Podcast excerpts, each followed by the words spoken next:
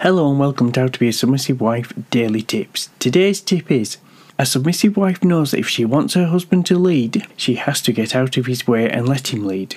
You have to learn to take a step back and trust your husband's judgment. Today's society tells men repeatedly they are not leaders. They are taught modern women no longer want a man to take charge of the home.